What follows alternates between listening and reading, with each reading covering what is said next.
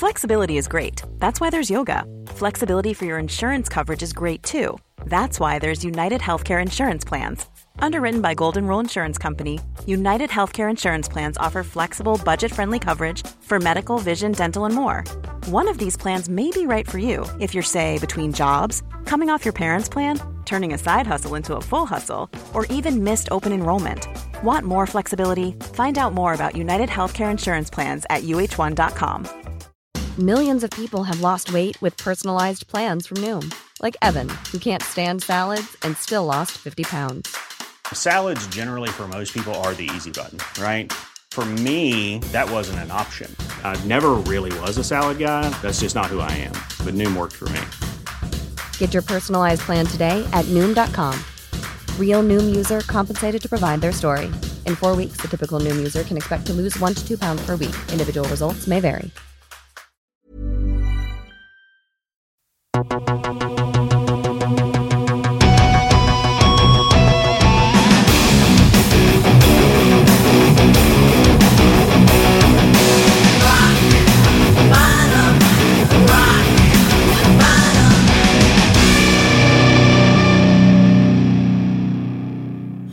Välkomna till Rock Bottom! Ännu en gång denna fantastiska podd där det kryllar av rockstjärnor också. Ja, idag också. Ja, idag kryllar det verkligen. Ja. Det nästan, han sitter så nära så det börjar krylla över på mig. Liksom, Ja, vi, vi, känner, vi känner det. Eh, vi säger ju helt enkelt välkomna till Key Marcello! Alltså, Jausa. alltså Key Marcello, Stetson Cody Band. Ja, eller hur? Group. Ja, Group. Ja, Oj, ja, det var så, alltså, du vet, det, det, det, man blir alldeles andfådd. Ja, det, är, det är riktigt feta grejer. Vi Han har varit med i några andra band också som blev nästan lika kända. Skit i dem, fan. Stetson Cody Group liksom. 1978 i Umeå. Fan vad fett. Just nu är du aktuell med föreställningen Tillbaka till 80-talet. Ja, precis. Ja, som eh, vadå? Ja, det är som ett 80-tals blandband kan man säga. Där är alla med som hade hits. Liksom, eh, jag är väl där för att representera 87 då. Ja, Ni spelar bara låtar från 87? Nej, från 80-talet. Det hade varit kanon annars. som ett litet kassettband med hits från 1987? 80-talet helt enkelt. Exakt så blir det. Så är Ja. tanken då. Vi, ja, vi sitter och lyssnar på lite hits här i bakgrunden. Vi sitter på ditt hotell här i Stockholm. Ja. Där de envisas med att spela lite musik i bakgrunden. Vi får stå ut med det idag. Ja, vi får stå ut med det. Jag försökte få dem att sänka, men det ville de inte. Så är det. Varför är 80-talet typ nästan konstant inne nu för tiden? Ja, man tänker på det måste ju vara någon form av motreaktion. Jag menar under grunge-tiden, då var det ju verkligen ute. Jag menar, det fick jag uppleva. Man, man sitter och lär sig spela gitarr bättre än någon annan. Och sen så kommer grungen när det räcker med att ha på sig att ha parsfrilla, smutsig t-shirt och spela två ackord helt ostämt för att bli rockstjärna. Då kändes det som att jag hade slösat bort alla de här åren på att sitta och öva.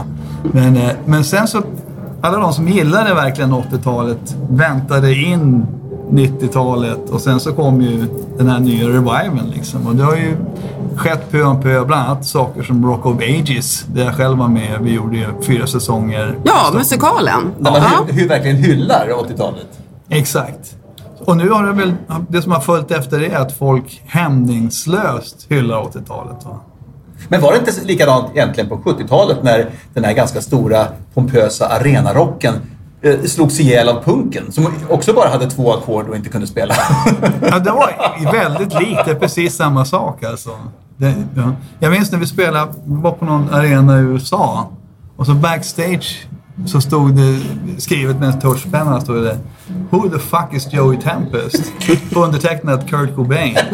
Och då frågade vi Who the fuck is Kurt Cobain? För jag hade faktiskt aldrig hört talas om honom. Det var innan de slog igenom då. Nu fick man ju veta det sen då. Men, eh, men så var det ju. Det var ju precis som när punken kom va. Men ja, thank God that shit is over. Men nu är det, det är inte bara musiken som hyllar 80-talet. Vi tittar på tv-serier som Stranger Things, man gör nyinspelning nu på It och andra 80-talsfilmer. Eh, uh, eh, uh, modet kommer tillbaka. Det ordnas Okej-fester där man har liksom snott Okej-loggan och har 80-talsfester under Okej-paroll fast vi hade ingenting med det att göra eh, alls. Men alla de här symbolerna för 80-talet känns ändå som att de är på väg tillbaka. Liksom. Eller omfamnas av en generation som knappt var född. Ja, Ja, som inte var födda då? Nej. Nej. Nej, precis. Och det är ganska intressant. Men det är inte heller helt eh, ovanligt historiskt sett. Liksom. Att man hyllar en, en, en tidigare epok liksom, som var stor. 50-talet har ju hållit i sig väldigt länge till exempel. Och skaffat helt ny, en helt ny publik. Jag tror att det blir samma sak med 80-talet. Det kommer att hålla i sig ett bra tag det här, den här 80-talshysterin. Så det blir svårare att hylla 90-talet på det sättet. Liksom. Ja, eller 00-talet. Kan du tänka dig om det- 30 år? Va? Kommer du ihåg vad häftigt det var 2003? Vänta bara, det kommer att hända det Så är en också. kille, ja, Bantabjörn! Hur skiljer sig det med, Cricket, cricket! Ja. hur skiljer det sig med musikal från att vara på turné med en, en vanlig rockkonsert, ett vanligt jobb, eller på säga. Ja, det är betydligt fler primadonnor. Så det är ungefär som i Europe. men, men just den här musikalgrejen var ju en väldigt spännande sak. För att de tog med mig till London så fick jag se Rock of Ages eh, där då. Och på West End. Och jag sa efteråt att jag tackade väldigt men bestämt nej och sa det här är inte för mig. För bandet stod i mörkret. Och det var en massa alltså musikalartister som sprang omkring och fjollade sig och sjöng i förgrunden. Så ja, det är inte min grej det här. Jag, jag liksom är mer frontar och sådär. Så att, så, tack men nej tack. Och så, ja men kom igen nu Ki, vi ska skriva in dig. för en egen roll där du är Kim Marcello. Och hur lite logik den är i det så gjorde vi det. Det blev jättebra. Så jag spelar alltså mig själv nu 1987. Det var liksom tillbaka till dåtiden. Ja, precis. men, men det var en jätteintressant företeelse. Och sen var det jättekul att helt plötsligt stå på scenen så kommer folk in och dansar in och brister ut i sång. Det är Men du hade några repliker också, hade du inte det? Ja. En hel del liksom. Det, det, det var ju jättekul.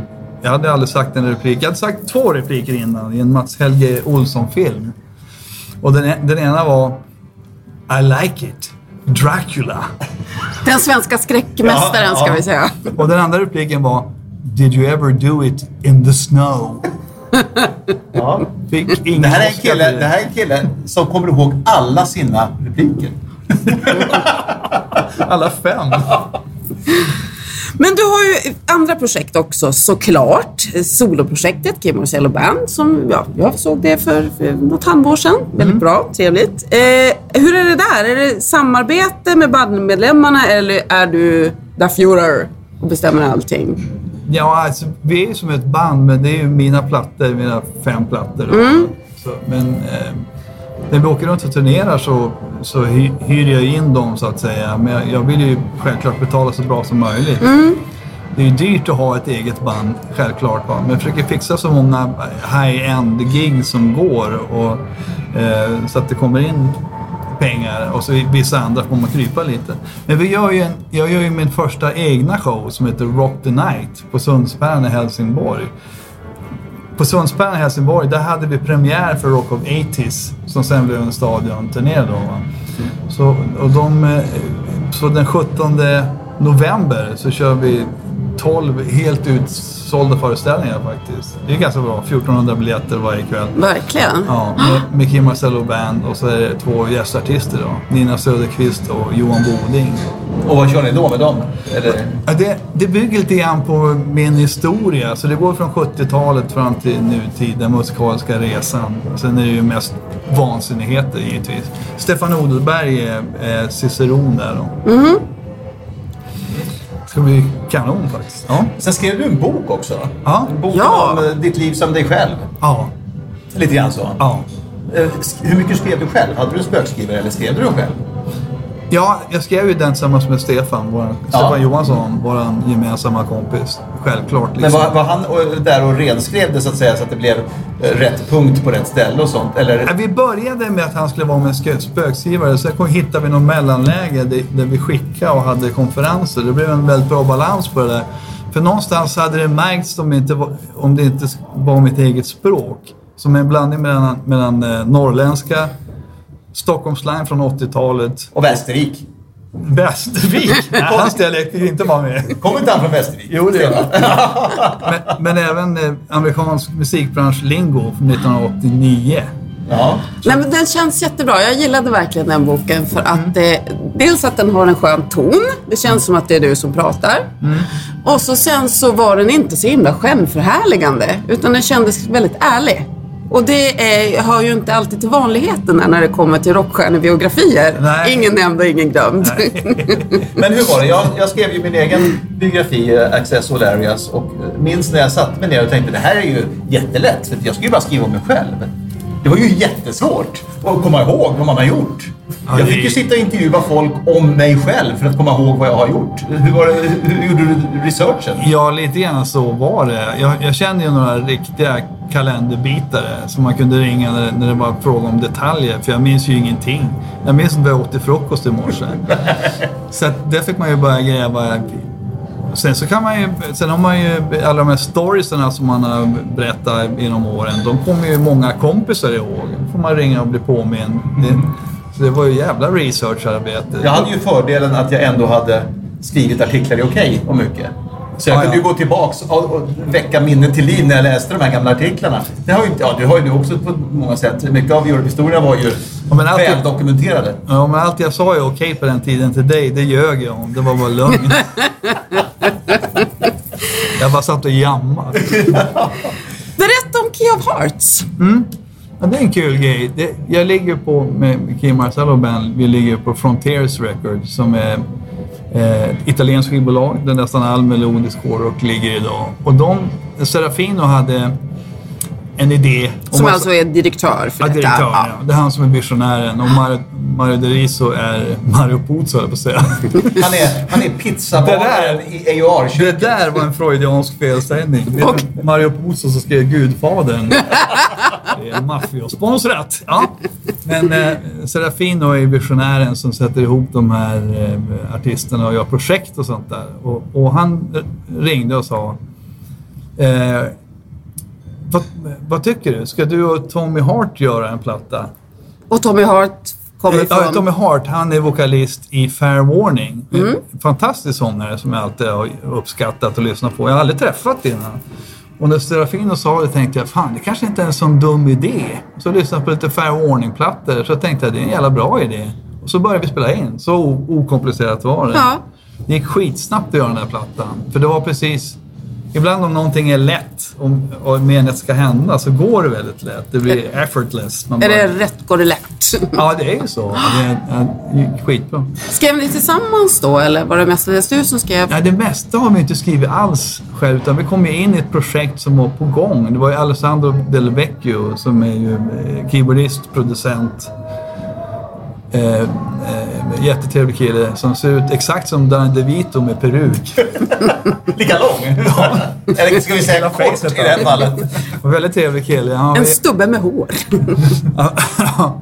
Det var grymt att jobba med honom. Han är så musikalisk. Och, och vi kände, if it's not broken, why fix it? Vi kan ju skriva på senare plattor. Och det här har ju sålt skitbra i- över hela världen. Va? Så att vi har ju signat management agreement faktiskt med en, en, en, en tung snubbe. Och får hjälp av eh, eh, Clive Davis högra hand som ska hjälpa att lansera det här. Vi har skrivit på ett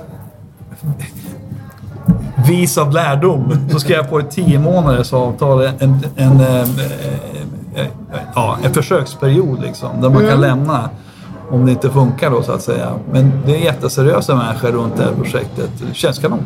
Så Key of Hearts blev inte bara en one-off utan det kommer att, ni kommer att fortsätta att... Ja, ja det kommer, ny, nästa höst kommer nästa platta. Ja, vad kul. Men jag ser ni spelar på lite festivaler utomlands, eh, ganska stora ställen. Eh, hur tas du emot nu så här i, om vi, och, och säg i kölvattnet efter 80-talsboomen? Hur tas du emot idag internationellt? Nej, men nu har ju, det är ju precis som att, eh, eh, att hela atmosfären har förändrats. Nu är det så som att jag är en gammal klenod som kommer och förgyller deras festivaler. Det är fantastiskt. Va? Eh, Bara som ett exempel, jag var i Umeå och spelade på en bluesfestival där eh, vad heter han? Fleetwood Mac, gitarristen, galningen, som bodde i ett träd. vad heter han, bluesgitarristen? Peter Green? Ja, Peter Green. Han headlinade där. Det var, det var jag och Peter Green typ på den bluesfestivalen. Och jag gjorde bara st- bluesstandards. I'm Nick Friedman. I'm Lee Alec Murray. And I'm Leah President, and this is Crunchyroll Presents The Anime Effect. We are a new show breaking down the anime news, views, and shows you care about each and every week. I can't think of a better studio to bring something like this to life. And Yeah, I agree. We're covering all the classics. if I don't know a lot about Godzilla, which I do, but I'm trying to pretend that I don't right now. Hold it in, hold it. And our current faves. Luffy must have his due. Tune in every week for the latest anime updates and possibly a few debates. Oof. I remember, what was that? Say what you're gonna say, and I'll circle back. you can listen to Crunchyroll Presents The Anime Effect every Friday wherever you get your podcasts. And watch full video episodes on Crunchyroll or the Crunchyroll YouTube channel.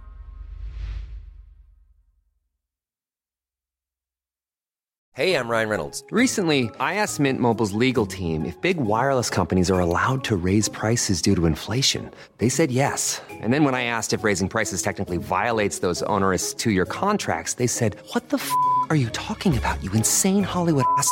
F- So to recap, we're cutting the price of Mint Unlimited from $30 a month to just $15 a month. Give it a try at mintmobile.com slash switch. $45 upfront for three months plus taxes and fees. Promo for new customers for limited time. Unlimited more than 40 gigabytes per month. Slows. Full terms at mintmobile.com. Millions of people have lost weight with personalized plans from Noom. Like Evan, who can't stand salads and still lost 50 pounds. Salads, generally, for most people, are the easy button, right? For me, that wasn't an option. I never really was a salad guy. That's just not who I am. But Noom worked for me. Get your personalized plan today at Noom.com. Real Noom user compensated to provide their story. In four weeks, the typical Noom user can expect to lose one to two pounds per week. Individual results may vary. på den. För att det var en bluesfestival. Jag ville göra det. Jag tycker det är kul att spela blues också. Dagen efter i tidningen, märk väl min hemstad, lokaltidningen, så stod det och där kommer han in och kör sina trötta gamla 80-talsriff. Den här gamla pudelrocken är ju helt ute. Förstår han inte det? Och det var så uppenbart att recensenten var ju aldrig där. Han, han slängde med sitt långa hår. Det här var ju en vecka efter jag hade rakat skallen. Man blir aldrig profet i sin egen hemstad, eller vad är det man säger? Ja, dels det. Och sen så var det, han gled ju på den här 90-talsgrejen. Att 80-talet är helt dött. Ja. Man kan snacka hur mycket skit om det som helst. Då.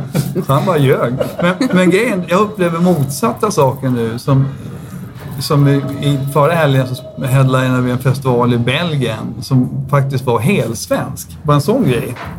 Så det var bara svenska band, 220 volt och eh, overdrive och mountain power och massa. Och de var ju så gulliga belgarna så de hade ju lagat köttbullar till oss. Ja. Det är kanon, Ja. eller hur? De smakar skit. Men de hade försökt i alla fall. Vad, vad vill en svensk turnerande rockmusiker ha när han eh, ska spela? Satt de, ja, pannkakor eller köttbullar. Det är väl det va? Ja. Vi väljer köttbullar som smakar om någon som har ätit flugsvamp har gjort dem.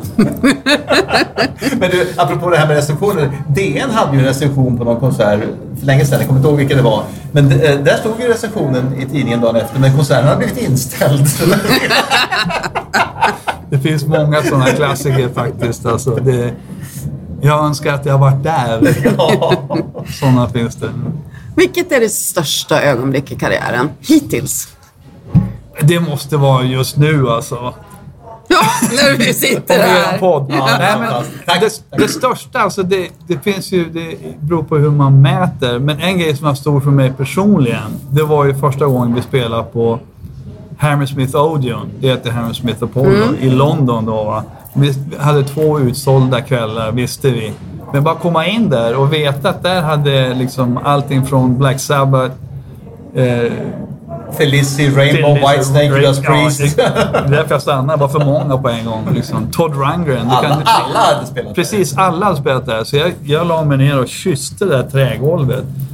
Som inte smakar så gott för övrigt, men jag gjorde det ändå. Va? För att det kändes som att, fan, nu är jag hemma. Pilgrimsresa. Ja, det var pilgrimsresan. Jag satt och tänkte i termer som första giget i Amerika också. Det är ju en jättegrej. Ja, det är också fantastiskt. San Francisco, när Ja. vi, jag var med på den här resan och det var ju... Jag vet, alla var ju jätte så här tändtaggade. När Gene Simmons kommer innan gigget. Där har du fel min gode man. Han Jaså? var inte där. När, när var han då? Nej, det måste ha dykt upp någon annan gång, men han var inte med på första giget. Fan, då måste jag prata med mina polare för dålig research. I was there. Hade Gene varit där hade jag märkt det. Men när dök han upp? Ja, vid något annat tillfälle. Ja, Okej. För Jag minns han kom, han, han dricker ju ingenting och så. Han kom dit med någon Scandal Beauty innan giget och skulle bara säga hej Det då. måste varit i LA då, men det var inte i San Francisco. Jag kommer ihåg i alla fall att han, han sa, eh, när jag, innan jag gick på scenen sa han, Hey Keith, give him hell. Nej, Svårt att, svårt att lira fel och, och dåligt när liksom God of Thunder säger åt en, give him hell. Fan vad fett det var alltså. Men då var man ju fortfarande, det var ju helt overkligt att möta de här. Du hade ju ändå viss vana som journalist, men jag hade ju inte träffat någon av de där alltså. Gene Simmons, Paul Stanley, aldrig. Alla de här var ju nya Men sen började du ju hänga. Sen började du bli kompis med de här. Hängde, turnerade med Ja. Def och allt det här va. Man blev liksom... Jag minns när vi spelade in den här Princess in Paradise så satt ju Gene här, Paul här. Så satt vi och drack kaffe och pratade och garvade. Man blev ju jämlikare. Det var ju science fiction-konstigt. Hela Blade Runner-plotten känns, känns som Antikrundan vid jämförelse. Finns det något karriärmässigt beslut som du ångrar? Eh, Eller som du i retrospekt åtminstone skulle ha gjort på något annat sätt? de allra flesta faktiskt. Ja, men det, det, man har gjort många dumheter liksom. Eh, eh, signa med Thomas Ertman är ju en bra början liksom. Det blev en bra bok av det om Det inte blev en bra annat. bok blev det. Men jag tänkte på något vägskäl där du gick åt fel håll så att säga.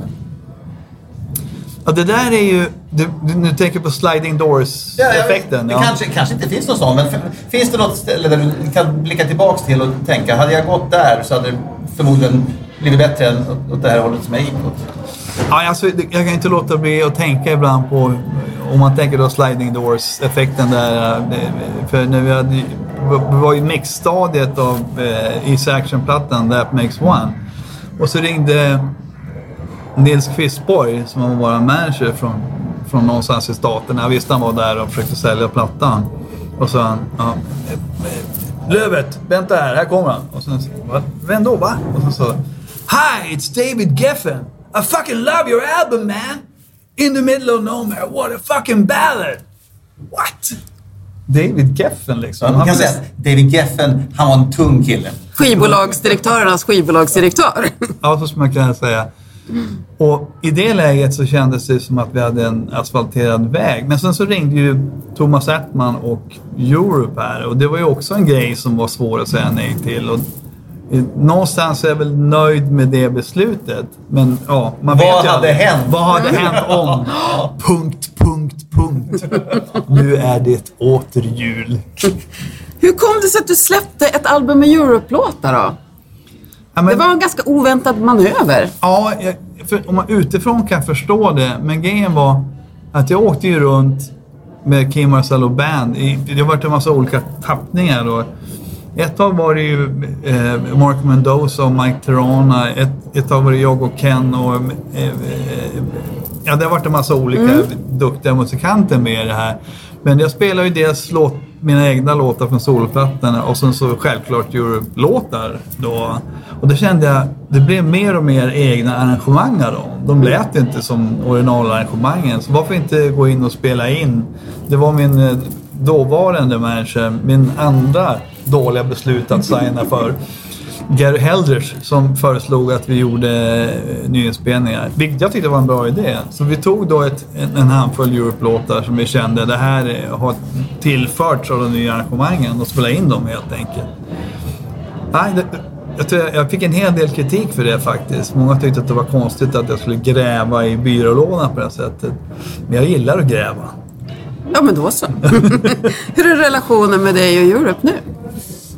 Alltså jag har ju ingen kontakt med dem. Eh, ingen speciell kontakt med dem överhuvudtaget. Jag träff, självklart Haugland träffade jag. Han var ju bland annat på releasepartyt på Harder Café som jag hade för nya plattan i oktober. Och han och Mick brukar jag stöta på. Men Joey bor i London och jag har inte sett de där killarna sedan vi gjorde Millennium-giget. Oj, ja. Nej, vänta ett tag. Jag träffade dem i korridoren när Easy Action spelade på kickoffen för Sweden Rock. När Easy Action spelade, då träffade jag dem faktiskt. Men, men det var lite hetsk stämning ett tag där. Ja, alltså. Vi hade ju en, eh, en dollardispyt. Man kan säga att vi hade en degdebatt. som, som ledde till en cash-konfrontation. Som berodde på att, på att jag köpte ut John Norum 1986.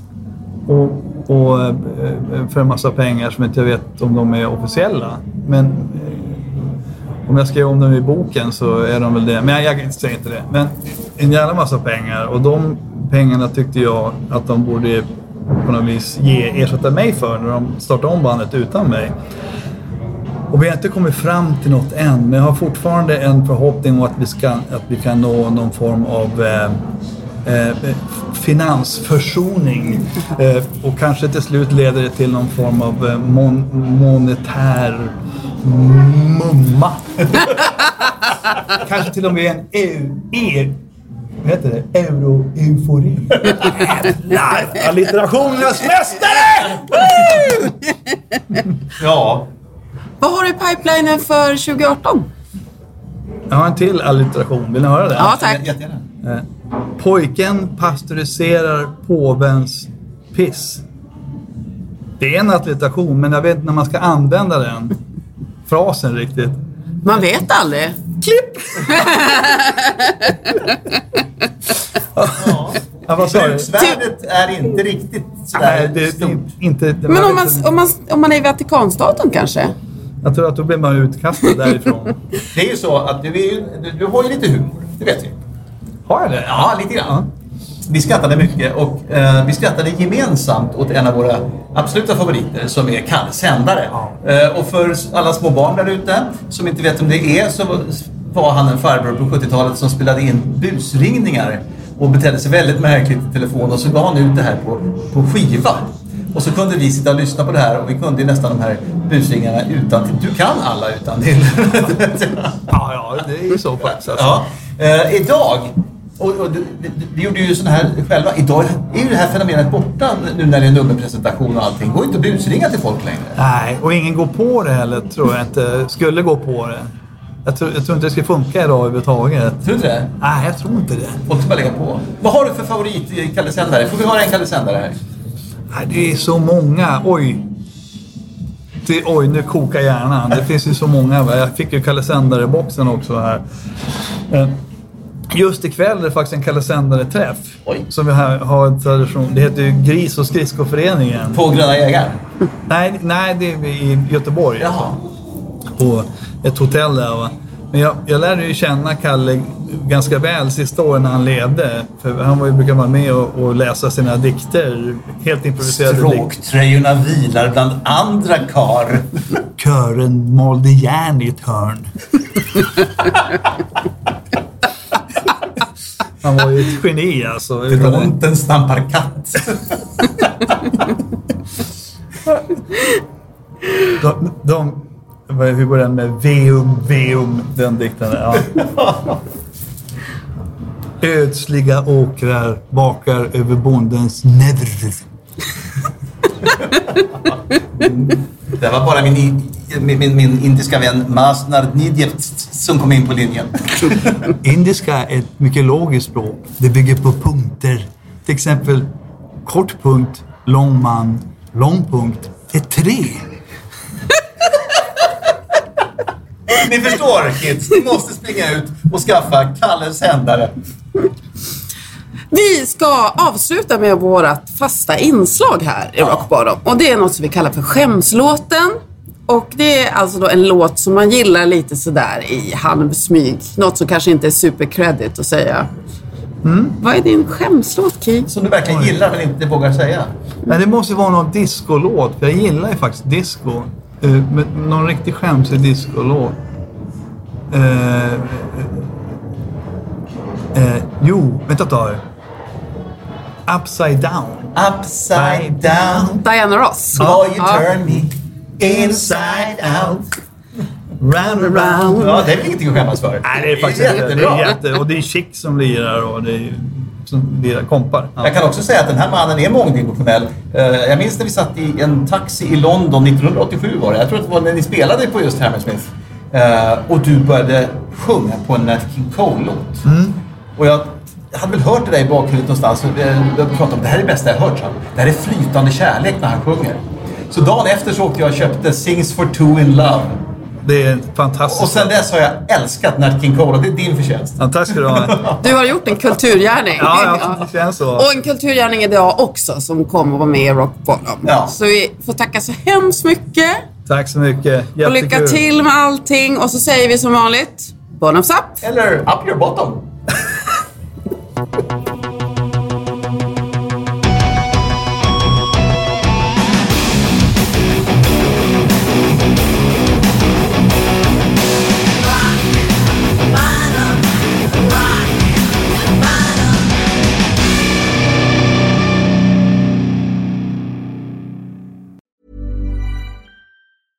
So, you've got an idea for a business, the store of your dreams. There's just one thing to figure out everything. That's why Shopify's all in one commerce platform makes it easy to sell online, in person, and everywhere else. Sell on social media, source products with an app to get that first sale feeling. It's the only solution that gives you everything you need to sell everywhere you want. So, when you're ready to bring your idea to life, power it up with Shopify. Sign up for a $1 per month trial period at shopify.com slash listen.